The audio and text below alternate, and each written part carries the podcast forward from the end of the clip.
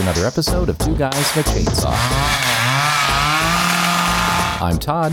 And I'm Craig.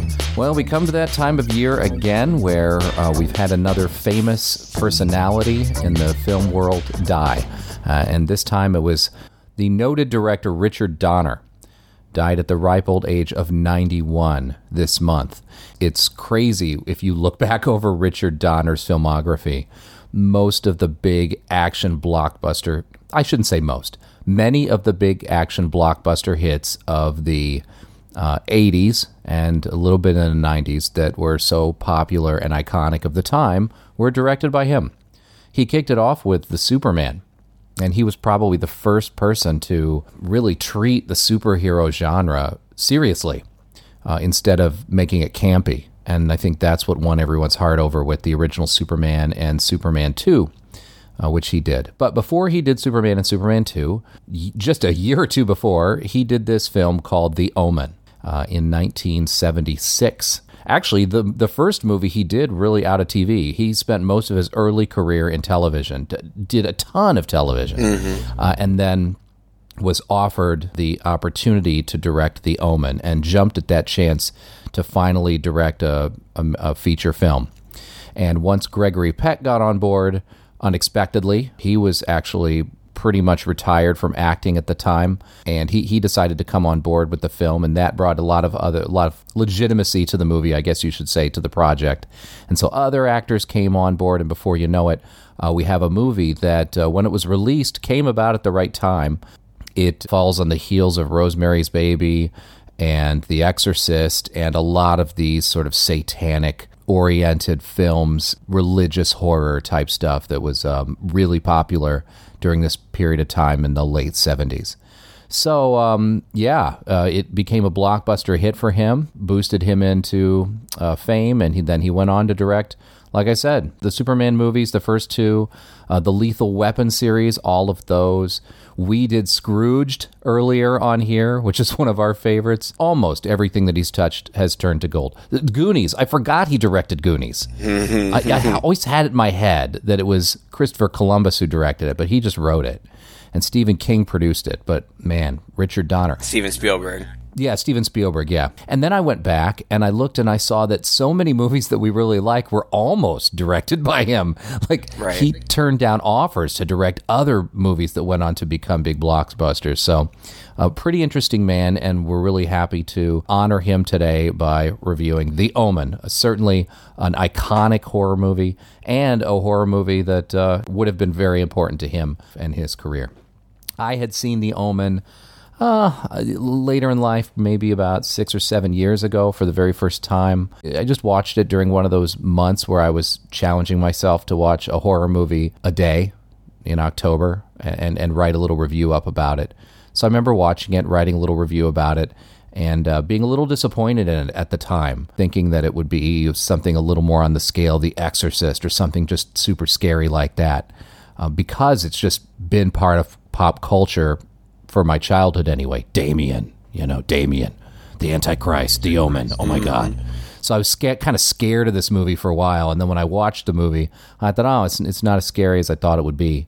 Revisiting it this time, I wondered if I would revise my judgment, and I guess as we go on and talk about it, we will see. Craig, how about you? What, what's your history with this movie?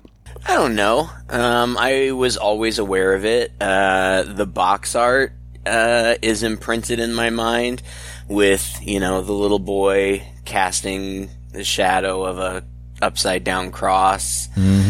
I'm sure I saw it when I was a kid just because I knew that it was a classic, I guess, at least of its day. And I remember iconic scenes from it. And, uh, you know, I remember the general story. I think that I kind of, in my mind, conflate part one and part two, and, and Donner didn't do part two. I remember in part two scenes with ravens, and a very gruesome scene of a woman being killed by uh, a flock of ravens on a road, uh, I think. Um, And like I said, there are definitely parts of this movie that I remembered, but I didn't I don't know. Like I didn't have any strong memories of it, but I was excited to go back and watch it. And ultimately, I like it. I think it's a good movie. On IMDb, you know, they they categorize their movies, and and sometimes they'll be like horror comedy or horror suspense or or whatever. And this one is just labeled straight up horror, hmm. which I find kind of interesting because though there definitely are horror elements, I mean, we're talking about uh, Satanism and, and the Antichrist, it really feels more like a thriller. Yeah. Or a family drama. Yeah. And there's nothing wrong with that. That's perfectly fine. But I don't find it to be particularly scary. I, I wasn't really scared of this movie. no, right? I was I was interested and I was engaged, and it's a good movie. It's it's well done. It's it well shot. I mean, I don't think that there's I can't think of anything off the top of my head that's particularly notable about the filmmaking style. Um, it, it's very straightforward. There's not a whole lot of really super stylistic stuff going on. Not too much, but there's there's a little bit of stuff in there. Yeah, a little bit. A little bit, and uh, there are some deaths that are, if not shocking, at, at the very least. Um, interesting and creative and mm. and I liked the way that many of these deaths were foreshadowed. Um, there was some kind of unexpected stuff. I feel like I'm talking it down, and I don't mean to because I really do like it. It just doesn't. It, it's not a lot like most of the movies that we do. Yeah. It's not it's not a slasher, it's not crazy supernatural.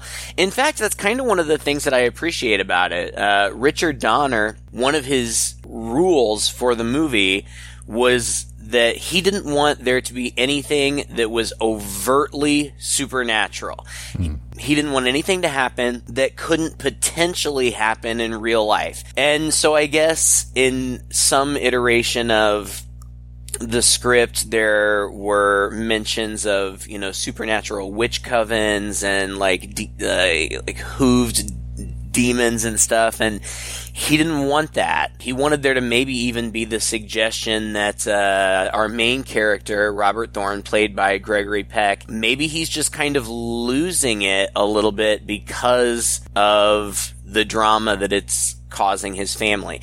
And I actually think that that was a really smart approach. Now, that said, everything that happens in the movie could happen in real life, but it would be awfully coincidental that all this crazy stuff pretty is ridiculous. happening. Yeah. Series of coincidences, yeah. But you know, this is how the devil would work in real life. You know, uh, C.S. Lewis described miracles. You know, these aren't going to be like suddenly the clouds open up and this beam comes down and something miraculous happens in front of you. It's going to be um, unseen supernatural force manipulating the natural forces that we all know and recognize in our world and in our nature to make something happen that we then deem as miraculous. Right. And so, in that way, it still is a little, I don't know, it's in keeping, I think, with the biblical type theme of the movie. At least, at least one interpretation of the biblical. You start talking about religion and even, especially even just Christianity itself, and you've got a lot of different directions you can go with that. A lot of different beliefs encoded within that. A lot there's the mystical and then different degrees and different shades of that. So it's cool, actually, like you said, that he decided to take this approach with the subject matter. Although you know, I, I don't feel like you walk into a movie like this expecting it to be guess what? You know, it was all just a bunch of coincidences kind of thing. And so it certainly wasn't marketed that way. No. The movie was heavily marketed. I think they spent twice the budget of the movie just on marketing alone. And then they tried to play up this idea that the movie was cursed. There was talk of these accidents that happened during production, that Gregory Peck had booked a flight to Jerusalem or something, and, or Israel at some point. It had canceled at last minute while he was on the production. But and then that flight ended up crashing and killing everyone on board. I read these things, things like that, things like lightning striking two of the plane, the plane of the producer and somebody else twice However, if you kind of dig a little deeper, you realize that very little, if any of this, has actually been verified. Right. And it seems like a lot of these little things were just played up by Donner and the producers and Selznick, the writer, just to create some some press. You can read all about that stuff, and it's some interesting stuff if if all of it's true, if any of it's true. But right, like you said, um, uh, weird stuff with lightning striking planes, plane crashes, accidents on set. Uh, there's a scene that takes place in an animal sanctuary, and supposedly on that day, one of the uh, employees at the an- animal sanctuary was killed by the animals, and um, but like you said, so much of it is unsubstantiated, so you kind of have to take it with a grain of salt. I don't know. I mean, if it is true, that's yeah. those are very strange coincidences, and it makes a very good story. Yeah, and it, it worked. You know, there was a lot of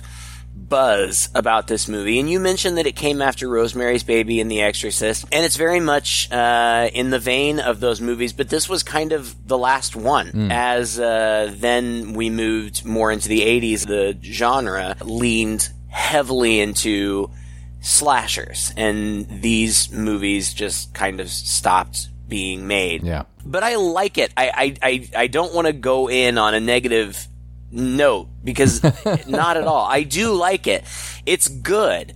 Um, and Gregory Peck, like you said, lent a lot of legitimacy to this movie, and I don't think that this movie would be as renowned or simply even as as well known if he hadn't signed on to do it. And Gregory Peck is one of, if not my favorite actors from that era. Mm. Uh, I think that Gregory Peck is an incredible actor. He's a little bit older here, but I think he puts in a, a, great performance. I thought it was funny to read. You know, they say don't meet your heroes. Huh. I read that Donner had to do a lot of reshoots, especially in close ups, because Gregory Peck. Um, had a thing about not wanting to be seen with double chins. like, really? like, dude, you're old. it happens to the best of us. Um, and if you don't want to be you know, seen with double chins, maybe talk to your costumer about not putting you in turtlenecks all the time. you can't tuck that shit into a turtleneck. It just doesn't work that way. but he's good, and I think uh, the performances are good. There is definitely some spooky stuff going on. I've mentioned before, I don't consider myself deep, deeply religious, but I do identify as a Christian, and the uh, idea of an antichrist is something that is not out of the realm of possibilities for me. And so it's it's frightening. And and I and I do like the family drama. You know, this all really hinges on a very early scene. The very first scene we see is in Rome and Robert Thorne, Gregory Peck, is on his way to the hospital, but he's already been informed that his wife has delivered a baby, but that it had died, that it had only taken a couple breaths and that it died, which obviously is a tragedy for any family. And when he arrives there, I guess it's a Catholic hospital, and the priest who talks to him says, Look, the baby died, but another baby was born at the exact same time and its mother died. And there's no other family, we should just tell your wife that that's her baby and, and spare her the loss. Thorne is reluctant at first, but eventually that's what he does. And, and so it all kind of hinges on this lie you know, uh, yeah. uh, the the wife, Catherine, believes that this is her child, and th- they move to London. Thorne is immediately appointed um, the American ambassador to Great Britain. He has aspirations to be president, and then we get this whole happy family montage of photographs that show the first few years of Damien's life. And they live in this big, beautiful house and on this big, beautiful estate, and everything seems great. Yeah. Like they are just happy, happy, happy. But then when Damien gets a little bit older, these strange things start happening.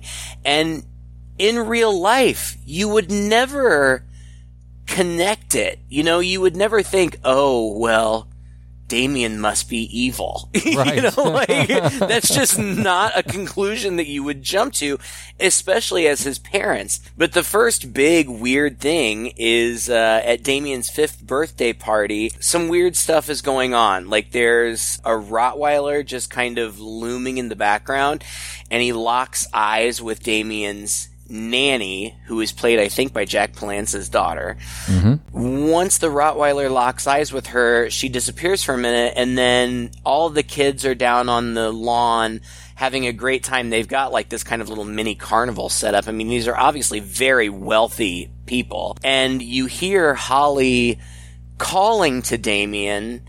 And when everybody finally turns around, they see her standing up on a ledge. Damien, I love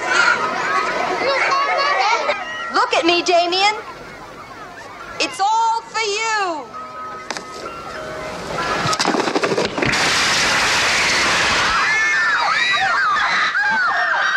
and she jumps off the ledge and hangs herself in front of all of these people, most of them children. Yeah, it's a shocking scene. It's not bloody, but No. when she leaps, you know, she's she's tied to a rope and she crashes into the window on the story or two below her.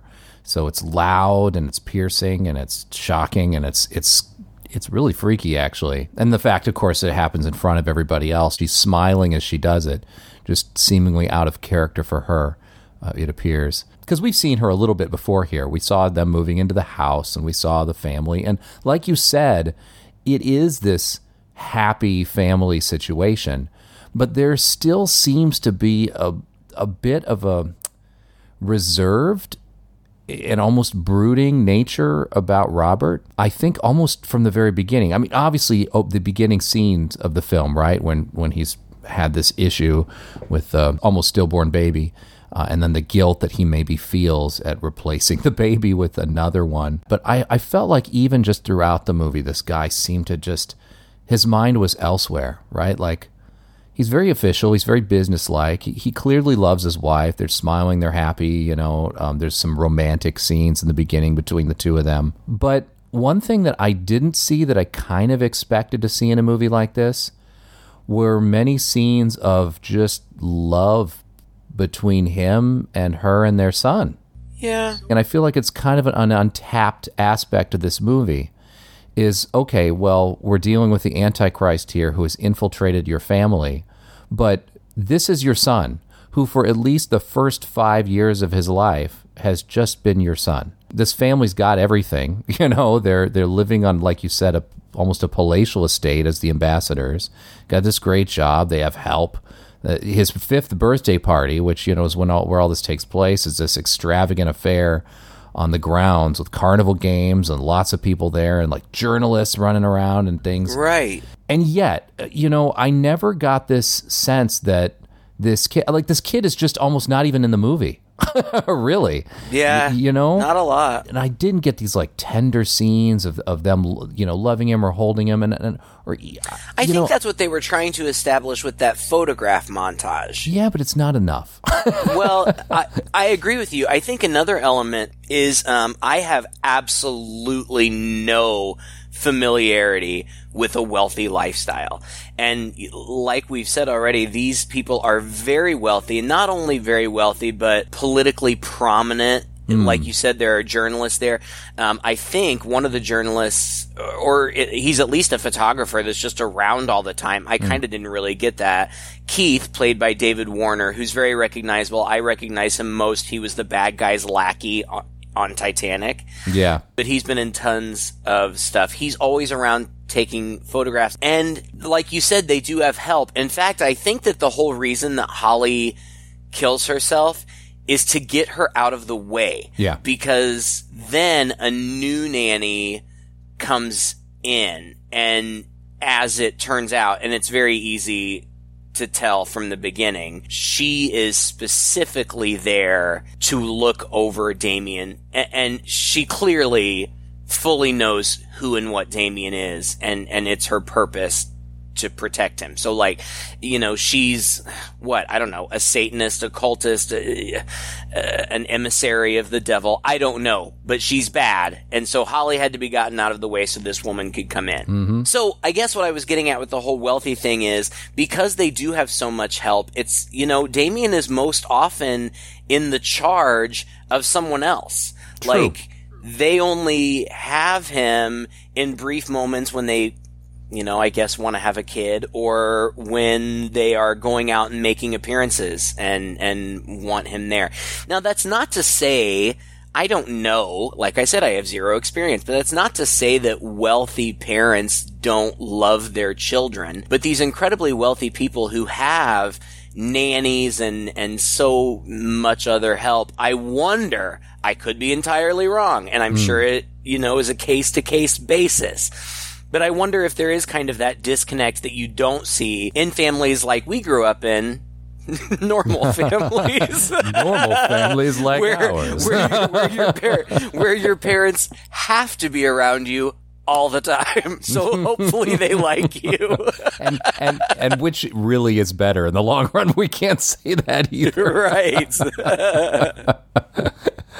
Yeah, There's that's also a priest at the birthday party, uh, Father Brennan, this kind of crazy eyed priest who, in a very frantic way, approaches Robert. You must take communion, drink the blood of Christ, and eat his flesh.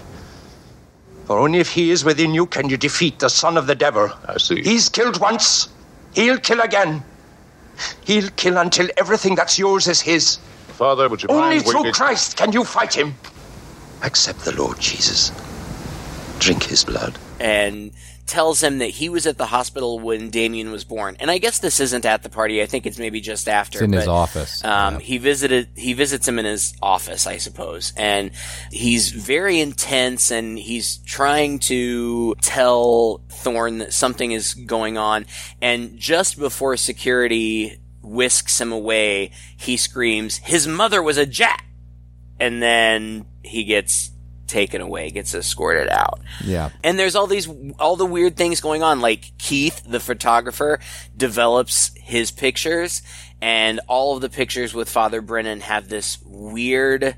He thinks that it's a an imperfection in the film or in the development process. Um, but in every image of him, there's a line going through him, like through the top of his torso Like a black line. Yeah. which becomes, you know, important later. So there, throughout, there's this weird, suspicious stuff going on. And as a viewer, I'm curious. I don't know. I, I, I don't, first time viewers when this movie came out, I don't know what they were expecting. I know what this is about.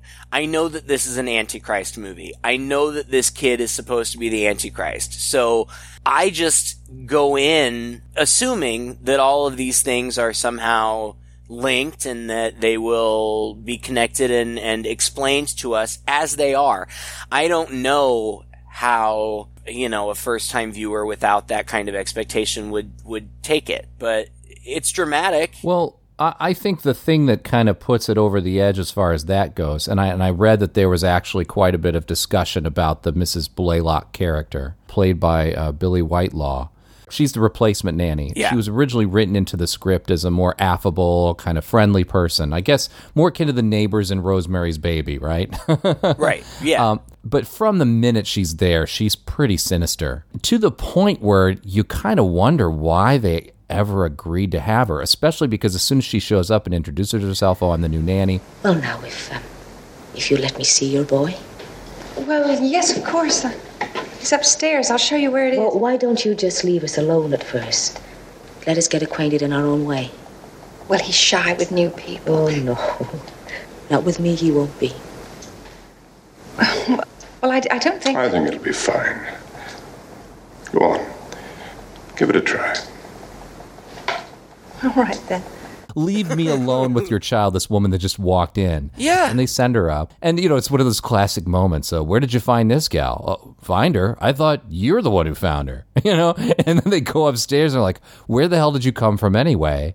She's like, oh, like the agency sent me. And uh, they found out that the nanny had died and wanted to send a replacement. And here's my references and all that. Just like, oh, okay, thank you very much. And then that's that. But this woman is just creepy. She's doing things that they, they don't want. She brings this dog into the house, this Rottweiler. Yeah, and he expressly tells her to get rid of it. And like she's brazen. Like Oh, yeah. when she brings in the dog, Thorne is like, you know, where did this dog come from? And uh, she's like, well, it was wandering on the lawn, so I brought it in. I thought we could use a watchdog.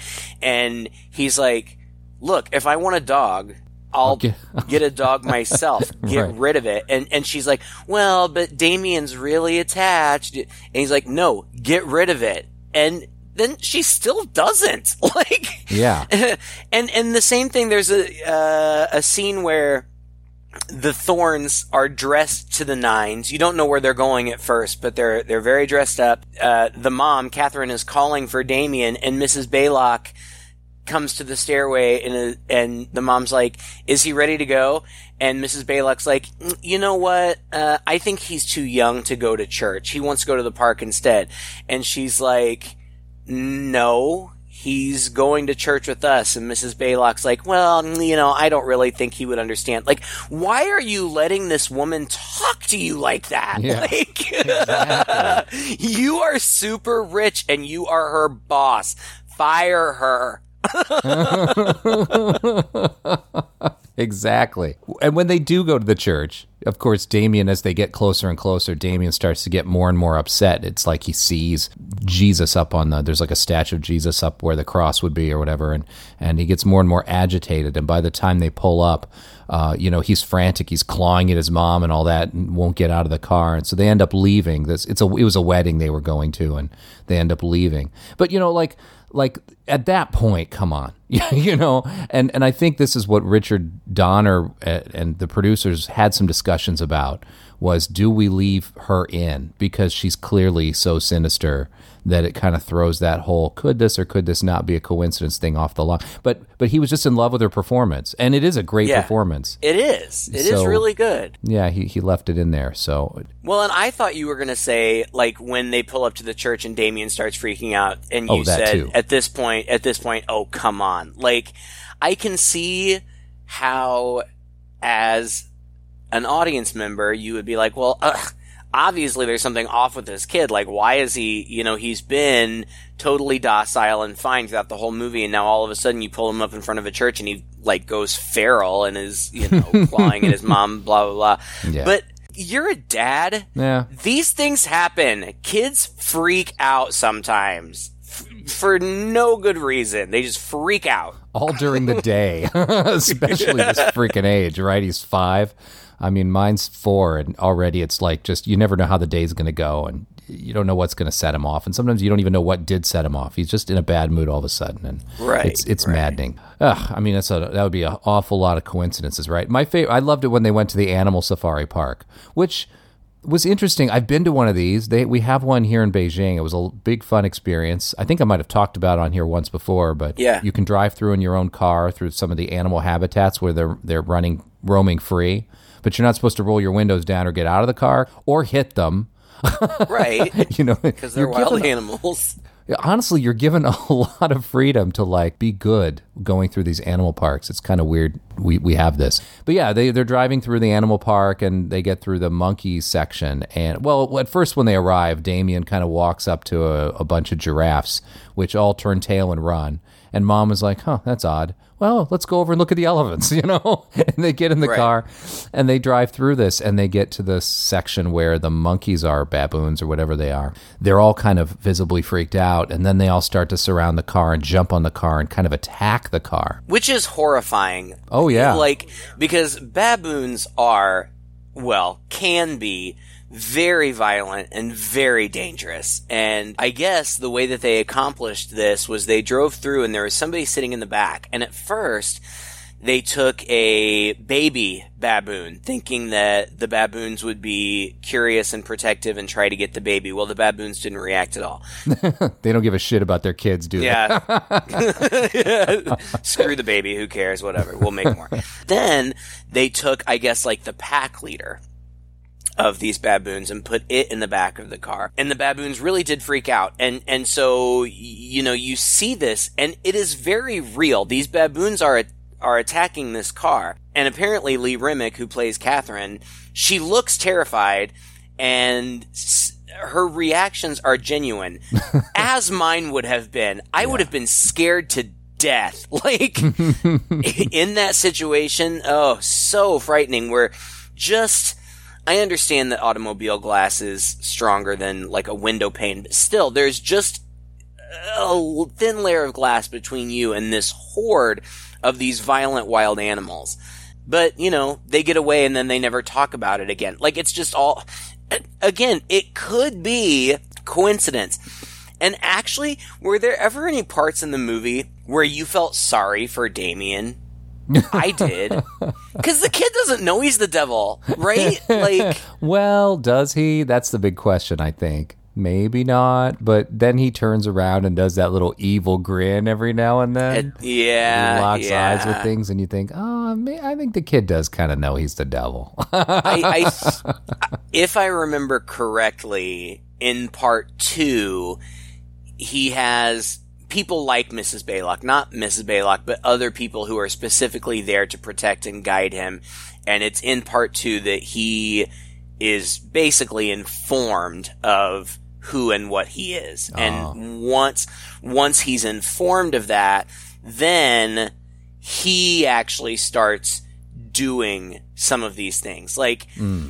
I didn't get the impression in this movie that Damien directed any of these things. I Yeah, didn't get the too. impression that he directed his nanny to kill herself. Right. That he directed these animals to attack. These are forces that are happening outside uh, of him. And when the giraffes ran away from him, I felt bad. Oh, I felt bad too. Yeah, he looked happy. You know, he's going to the giraffes. He seemed happy they ran away. Aw. But that's kind of unique also uh, thing about this film that is good to point out because there are evil kid movies. There are a lot of them, right? Yeah. And usually in those movies, it, it's that the kid is just pure evil and they're directing these things. And here, everything is just sort of a reaction to his nature and who he is. Again, I don't know if, if he knew or not, but I agree with you. He probably wasn't making these things happen. You know, it's just it's just an ominous. It's he's an omen. He's an omen of what is to come. right. right? he, uh, at at this point, and I think that this is intentional. I really started to feel for Catherine because after Hmm. this baboon attack, she is shook. Like she's feeling weird. She tells her husband that she thinks that she needs to see a psychiatrist. She's having all of these bad thoughts. Eventually, some other stuff happens, but eventually she does go to a psychiatrist, and the husband meets with the psychiatrist, which is so quaint and from a different time. Like Yeah. the psychiatrist has to like brief the husband. Oh yeah, you know your wife. tells him everything about it breaches all kinds of privacy and uh Right. and it's it's your typical psychiatrist explains everything that's going on scene that you used to get in movies well this is happening because of blah blah blah and she should do that and you should do that and now you make a decision and he what the psychiatrist says that she's having delusions. She's having delusions that Damien wants to kill her and that she's not really Damien's mother. Well, of course, Robert knows that that part of it is true. Mm-hmm. She's not his mother. And so then he's kind of freaked out too. He's also freaked out because Father Brennan appears again and demands a meeting with him and says, if you don't meet with me, Catherine is going to die. Um, so he does meet with him in the park and then Father Brennan quotes Revelations with this poem, which if you have studied the Bible at all, you would know right away that this isn't from the Bible. The Bible isn't most of it is not written in verse like this. Like it's Right. literally a poem. When the Jews return to Zion, and a comet rips the sky, and the Holy Roman Empire rises, then you and I must die. From the eternal sea he rises, creating armies on either shore, turning man against his brother, till man exists no more. He tells him, "You need to go to this town, Megiddo or something." Um, and see some old man. I don't know. But then, so uh, then uh, Robert leaves, and immediately. Oh, but he also this- he also says that the reason is that she's pregnant. Oh, right. I forgot about that. He tells him she's pregnant, and he's like, "What the hell are you talking about? How would you even know that?" And you know, she's not. That's pretty important. How would he even know that? Yeah, exactly. Well, this guy has no tact. Like this guy's just nuts, right? Like I wouldn't listen to a thing this guy was saying either. His approach is all wrong. He he comes across as the crazy man. He's yeah, yeah, totally. The big, the big, a big like wind storm with lightning strikes, and Brennan runs for a church, like tries to get into a church, but um, a lightning rod is struck by lightning, falls, and impales him just as it looked in those pictures. Mm-hmm. That image, the image of him impaled, still standing, you know, impaled by this huge pole, appears on the front page of the paper because you know that's something that a newspaper would put on the front Right, page. the death scene of this. Well, maybe in London actually. I hear the tabloids there are quite fierce. I guess, I suppose. But this is this is part of what's kind of interesting and quaint about the movie, and also like this can't be coincidence at this point because this guy just said this thing out of the blue, and how would he know? But then when he has this encounter with the wife, and she says she doesn't want to have any more kids, he says that's fine, Yes. and she says so then you'll agree to an abortion, and he's like what? She said yeah, I just found out this morning that I'm pregnant and I don't want to have the baby. And he's like, "Oh my god," you know. So at that point, come on, you know, this this would be way too coincidental. And this is when he starts to really take this seriously. And and then the psychiatrist explains everything scene. Another thing that makes it so quaint is that the psychiatrist brings this up. He says, "Yeah, she's pregnant and and all that and she wants to have the abortion." And and he says, "Well, she should." because if she has the baby, it's gonna, you know, affect her her psyche in a terrible way or something like that. And Robert says, "No, I'm definitely not going to do it now because it was foretold Yeah, that this baby would not live, and so I'm going to make sure that this baby lived." I- feel like at this point, if not, but well before this, the whole movie's really about Robert yeah. it all revolves around him. It all concentrates on him. It follows his train of thought and, and his sort of conversion from just this all this doubt to starting to believe something's up, and then his investigation of what to do. And again, also at this point, um, well, we've got one more thing coming up, one more big scene, but but after that, it, it's all just like investigation, and we sort of leave the family and we leave the city and we leave Damien and we don't see Damien again for a while. At that point, it kind of loses some steam, I think, or some some, some tension. Arguably, on the other hand, I feel like they do move through that stuff pretty quickly, which I appreciate. Because you're right, it is a lot of let's fly to this city and talk to this person, and let's fly to this place and look at cemetery, and blah, blah, but I mean, it goes by pretty fast. But uh, before that, when when Robert says that he will fight for that baby, I feel like the very next scene, Damien's riding around on his tricycle in his room, and uh, Mrs. Baylock is is watching him. Meanwhile, Catherine is cleaning, I guess, or, or checking on plants or something on a landing on the second floor, and and it's a landing that overlooks the first floor and she has to get at something up high, a plant or a chandelier or something, and so she moves a like an end table and and stands on it, which was stupid in the first place. So Yeah. First of all, this woman's got other people to do this for her. Uh, first of all, we know that. Second of all, why would you do this? Yeah. but, but Mrs. Baylock lets she like she ominously opens the door and Damien goes flying out on his tricycle. And again, to be fair, like he's furiously pedaling and he's not even really looking where he's going. So I didn't get the impression that he did this on purpose, but he hits the table that his mother is standing on and she falls over the ledge and lands on what was almost certainly like a marble floor and very easily could have been killed. She's not, but she's terribly injured and um, she loses the baby. So, you know, that warning that the baby would die comes to pass. Yeah. because of you know Damien and, and Mrs. Baylock, I, I guess.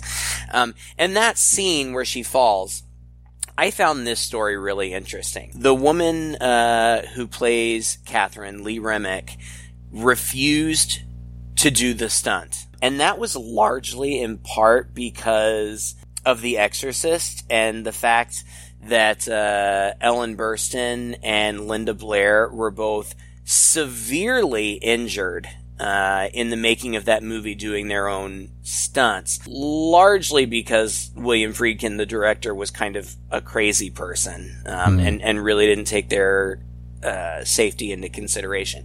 But they both suffered injuries that stayed with them for the rest of their lives. So Lee Remick didn't want to do this stunt. So the the trip over the balcony looked to me like a double. And then they set up a shot where it looks like the camera is following her falling onto the ground, but really what they did is they recreated the floor on a vertical plane and then just dollied her up to it. And if you know that, watching it, you can tell. Yeah. Um, but if you don't know it, it almost looks more like a trick of timing. Um, like they just maybe slowed the film down a little bit as she was Yeah. falling.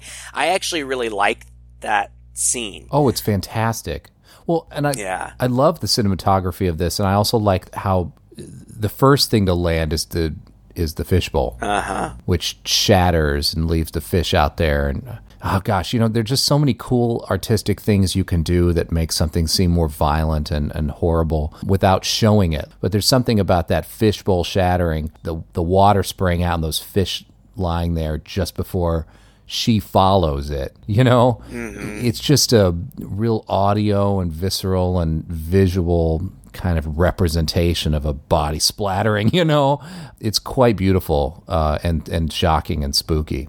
And the movie's great at that. I mean, there's really well, there's one scene in here that's that's a bit gory, but other than that, the deaths that happen, you know, there's not really any blood. Very little. Yeah. There's a little bit of blood like on uh, Catherine's shirt here, and I feel like maybe a few drops of blood come out of Oh, her mouth. come out of her mouth, yeah. There, there's very, very little blood uh, at all in the whole movie. When Robert visits her in the hospital, I think all she can say to him is, "Don't let him kill me."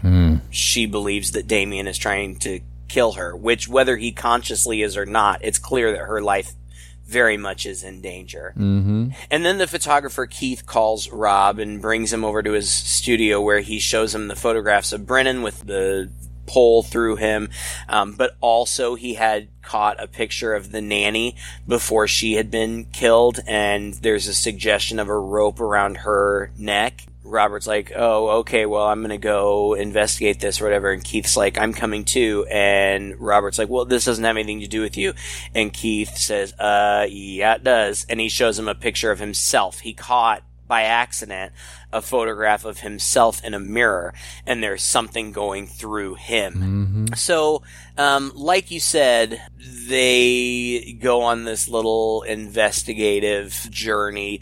They, they visit the hospital where Damien was born, but the original structure burned down five years ago, right after Damien was born. And it's been replaced with a new building, but all of the records have been destroyed. The only remaining link is the head priest survived the fire. He was severely injured, but he survived the fire. He's now in a monastery. Yeah. So then they have to go to the monastery. Before we Yeah. leave the hospital, they, they have this conversation with this nun slash nurse or whatever in this thing. And, and while they're in the hallway talking to her, there's this thing like moving up, constantly moving up and down behind her in the wall. Yeah. Looked like a dumbwaiter or something. I'm like, what in the hell is that? They finish talking to her and she's like, okay, well, I'll see you later. She turns around and backs into this thing and it lifts her up. And I was like, I know. what in the hell is that? And so I, I, I looked it up, and this is a real thing. This is called a. Have you heard of this? No, but it was really cool. It is, it is a continuously running elevator. It looks like one of the most dangerous things in the world. yes. It's called a paternoster lift, and apparently they stopped constructing new ones like in the mid 70s out of concern for people's safety very good but but it's just like a like a lift on chain like a big loop with just a whole bunch of elevator cars that are constantly coming down on one end, and then you know that next to it that that side's going up. And when you want to get on or off, you just step onto it when it comes down, as it's coming down, and then you want to get off of it, you just step off of it as it approaches the floor. Mm-hmm. Crazy. It was very cool, but it did look very dangerous. Oh my word! Way too cool. Look it up. I, I, went down some serious rabbit holes on YouTube and Wikipedia on this Paternoster lift. I'm not going to lie. Just from this scene in this movie crazy. Before they visit the priest, they sit down and have a discussion and they talk about the prophecy that Brennan had read supposedly from the book of Revelations, even though it's not really. As it turns out, all of these things that they, it has something to do with Israel and a comet and like everything has happened. And it says when these things happen, the devil will rise out of the eternal sea. And they can't figure out what the eternal sea means, but uh, Keith finally figures out that I guess biblical scholars have said that the eternal sea is the world of politics because it's constantly turbulent and whatever. So the the son of of the devil will rise out of the world of politics, which which fits perfectly because you know Thorne is high level politics. Yeah, he has government. aspirations to be president. So it all lines up they go to the monastery. The priest is there. He's badly burned, but he's um, able to write that the child's mother is in Servete or something, which is a cemetery. So they go to the cemetery and they find the grave of a woman who died on Damien's birthday buried right next to Bambino Scianna or whatever that died on that day. And when they open the quote unquote mother's grave, it's an animal. We've, mm. it, it's, it's a jackal. I don't know if you could tell that just by seeing the skeleton, but that's what it's supposed to be. And then they also open the baby's grave because, uh, Robert says if it's empty, that may mean that my child is still out there somewhere. But when they open it, there is the skeleton of a baby in there, but its skull has been crushed. So they come to understand that um, the Thornes baby hadn't died; it had been killed. This had been, you know, part of the plan to get Damien into their care. Their their baby had been killed. They're attacked by Rottweilers, um, but they get away. Robert calls Kathy and tells her to leave London right away.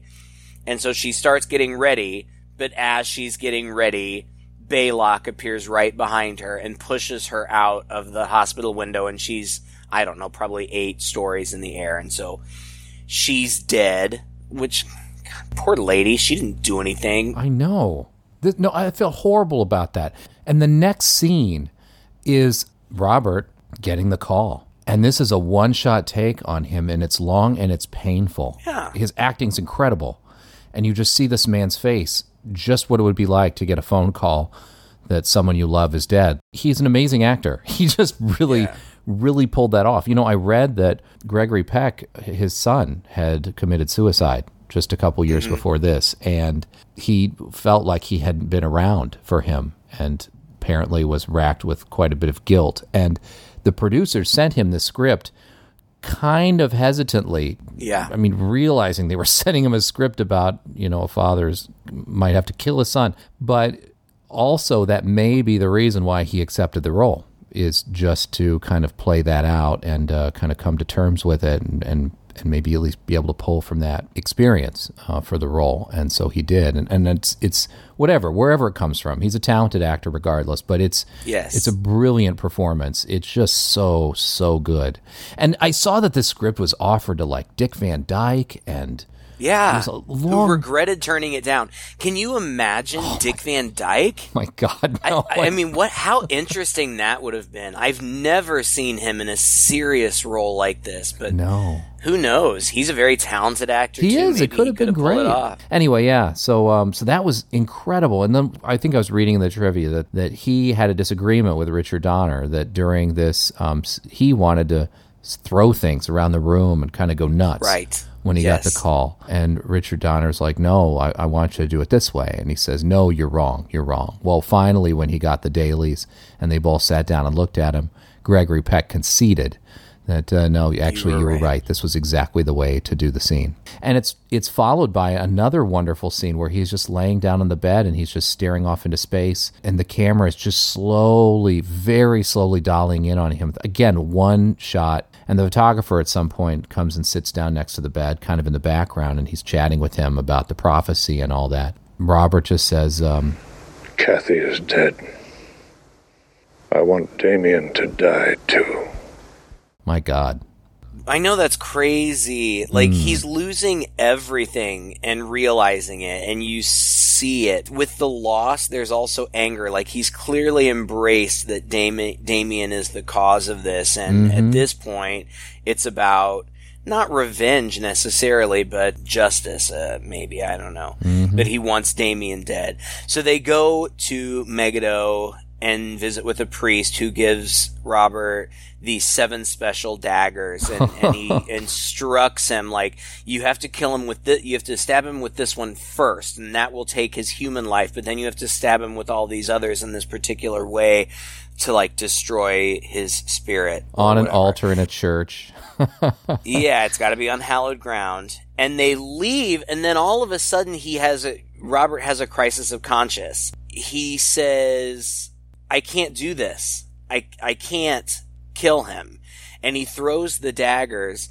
And Keith says, "Well, if you aren't going to do it, I'll do it." And he goes and he grabs the daggers and as he's bending over to pick them up as he's standing back up this truck carrying enormous plates of glass backs up and like hits something and the plate of glass shoots out and decapitates Keith and his head goes flying for a while. Yeah, for a while. Yeah, but still no blood. No. You know, like it's just It's a just a severed head. head. like no blood.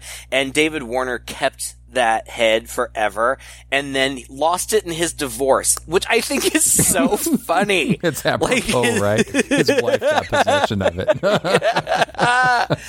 oh gosh, that's so funny. I also read that um, the way that Donner edit, you know, had that edited was purposely so that when people c- close their eyes, so they wouldn't have to see the decapitation.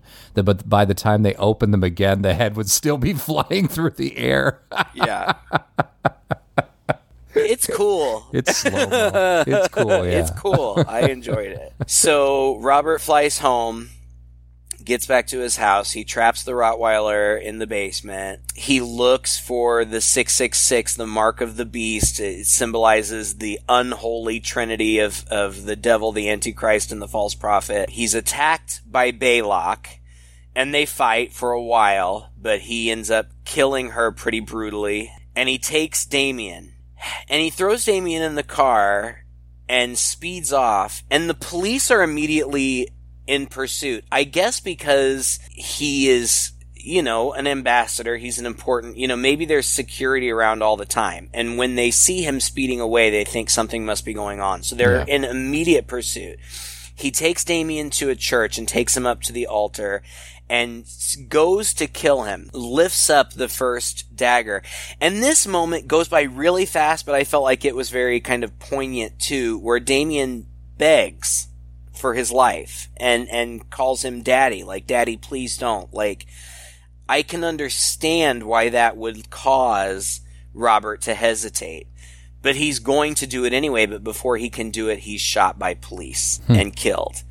And the next thing we see is the funeral, and it's suggested that Damien is going to be adopted by the United States president. and and they're standing there, all the, the president, the first lady, and Damien are all standing there looking at the grave with their back to the camera. And then Damien turns around, looks directly into camera, and smiles a very wicked kind of smile, and, and Donner had tricked him into doing that. He had been like, Don't you dare laugh! Don't you dare laugh! And so he got this sly smile out of him, and it looks great. This poor little kid, right? He hasn't had any other roles, basically, just this. And apparently, Right. He was a bit of a hellion on the set. But uh, Yes. Donner had hired him because during the casting process, he had had all the bunch of kids run up to him and say, "All right, now, now attack me. You know, act like you're going to attack me." And he was particularly vicious, and so Yes. he was like, "Dye his hair black and." Put some black contact lenses in his eyes to make him more sinister, and he's going to be the guy. And like you said, he's not in it very much. He maybe has two or three lines. Like he he barely talks. He just kind of sits in the background most of the time. Yeah. But he's creepy, you Yeah. know, uh, and good. Uh, I also read that initially in the script, and they may have even shot this. Um, the whole family was supposed to die. Robert was successful in killing Damien, and then was killed by police. But I don't know if just ultimately they decided or if they did test screenings and they just decided that it was too grim. So instead of it being too grim with them all dying, they let the devil win. Like I guess that's less grim. Well, oh, maybe they also figured. I mean, you can't really kill the devil, right? So, uh, True, You and know. and I, No- I don't no know if they were anticipating. well, that's the thing. I don't know if they were anticipating sequels with the gravitas of Gregory Peck. You know, I, I suppose there was probably some um, potential there. And and there were sequels, and I, I do vaguely remember the second one. I remember the second one being gorier than the first one, and I remember liking it. I never saw the third one. The third one stars Sam Neill as an adult hmm, Damien yeah. Rising to power. But I, I believe that he's killed at the end, and and that's the original trilogy. There was later a uh, third sequel one, that was made for television, and it was intended to be the first of a series of new sequels. And it wasn't Damien, but rather somehow Damien had a fathered a child or something and, and his line was going to continue. Now I actually did see the fourth one and it was bad. It's a bad movie, but I saw it when I was a kid so I kind of remember enjoying it. But Hmm. it it if you seek it out, just I'm telling you, be aware. It's bad. Well, isn't there a isn't there a series now, or wasn't there a couple years ago a TV series? There was, there Called was, Damien? and yeah, and I didn't watch it, No. but uh, I think it got pretty good reviews, but it didn't last very long. Yeah. Um, but the movie really is considered a horror classic, and I understand why. I- I- it's well made, and, and there are very, very good performances, and it's an interesting story. It moves, you know, it's almost two hours long, but yes, there's that little bit of a lull there at the end where they're doing the investigating, but I never felt that it was slow. I will admit that I turned it off when there was about a half an hour left and took a nap. Yeah. and came This- back to it. You're hilarious, Craig. Uh, it really moved. I wouldn't say it was slow. I will admit, though, I did take a nap at one point. I was tired. I came back for the last half hour fully refreshed and ready to tackle it again. I I felt kind of like it was a little boring. I, to be honest, I, I don't demand that all my horror movies be slam bang action fests. You know, they don't have to be. But I didn't also feel that just impending sense of dread. I felt like there were a number of things that happened, um, and they were kind of spaced out and paced out, and they were horrifying to be sure. But then it kind of slogs, I think, when it gets to investigation and going out, and we just kind of leave Damien entirely. And and when you just sort of forget about your main threat, and you're just in the background, whereas the protagonists of the story are able to go out and jet set around the world to figure out a mystery and, and, and what to do. Eh, I don't know. I just I found it a little boring. Maybe also because of seeing a lot of movies like this or the movies that have a lot of these elements in it. So it's not particularly novel. I was a little disappointed in the film, to be honest, but not because it's not a well made film, not because it, it's not overall compelling and interesting. Uh, it just, I just felt like you could have shaved about a half hour off of it, maybe Maybe. and and made it made it better in my opinion in my opinion now now it's interesting that Jerry Goldsmith we didn't even talk about the score the score oh man, yeah. the score's great and Jerry Goldsmith um who had been you know scoring movies well before this and and beyond and is a fantastic composer this was his first and only Academy Award and he almost didn't go to the ceremony because he's just kind of like been nominated He had so lost many so times many times, yeah right. and, and never won and, and he got it for this one so that was pretty good and uh, it's great. Play a little is. bit of it somewhere because it's really good. And even even if you haven't seen this movie, I bet you've heard this somewhere. Oh. it's it's it's really familiar.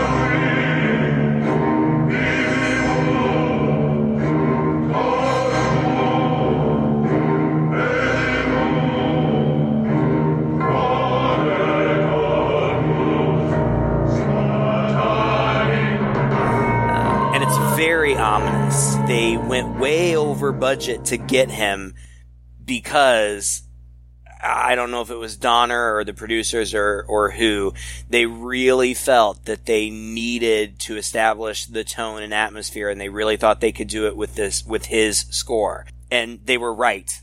I think without this score, it would be lacking in, in some way. And you know, we had briefly mentioned the cinematography, and you thought it was fairly pedestrian, and I and I can see why. I think a lot of the movie is a little pedestrian, and so there's really no need for flashy cinematography.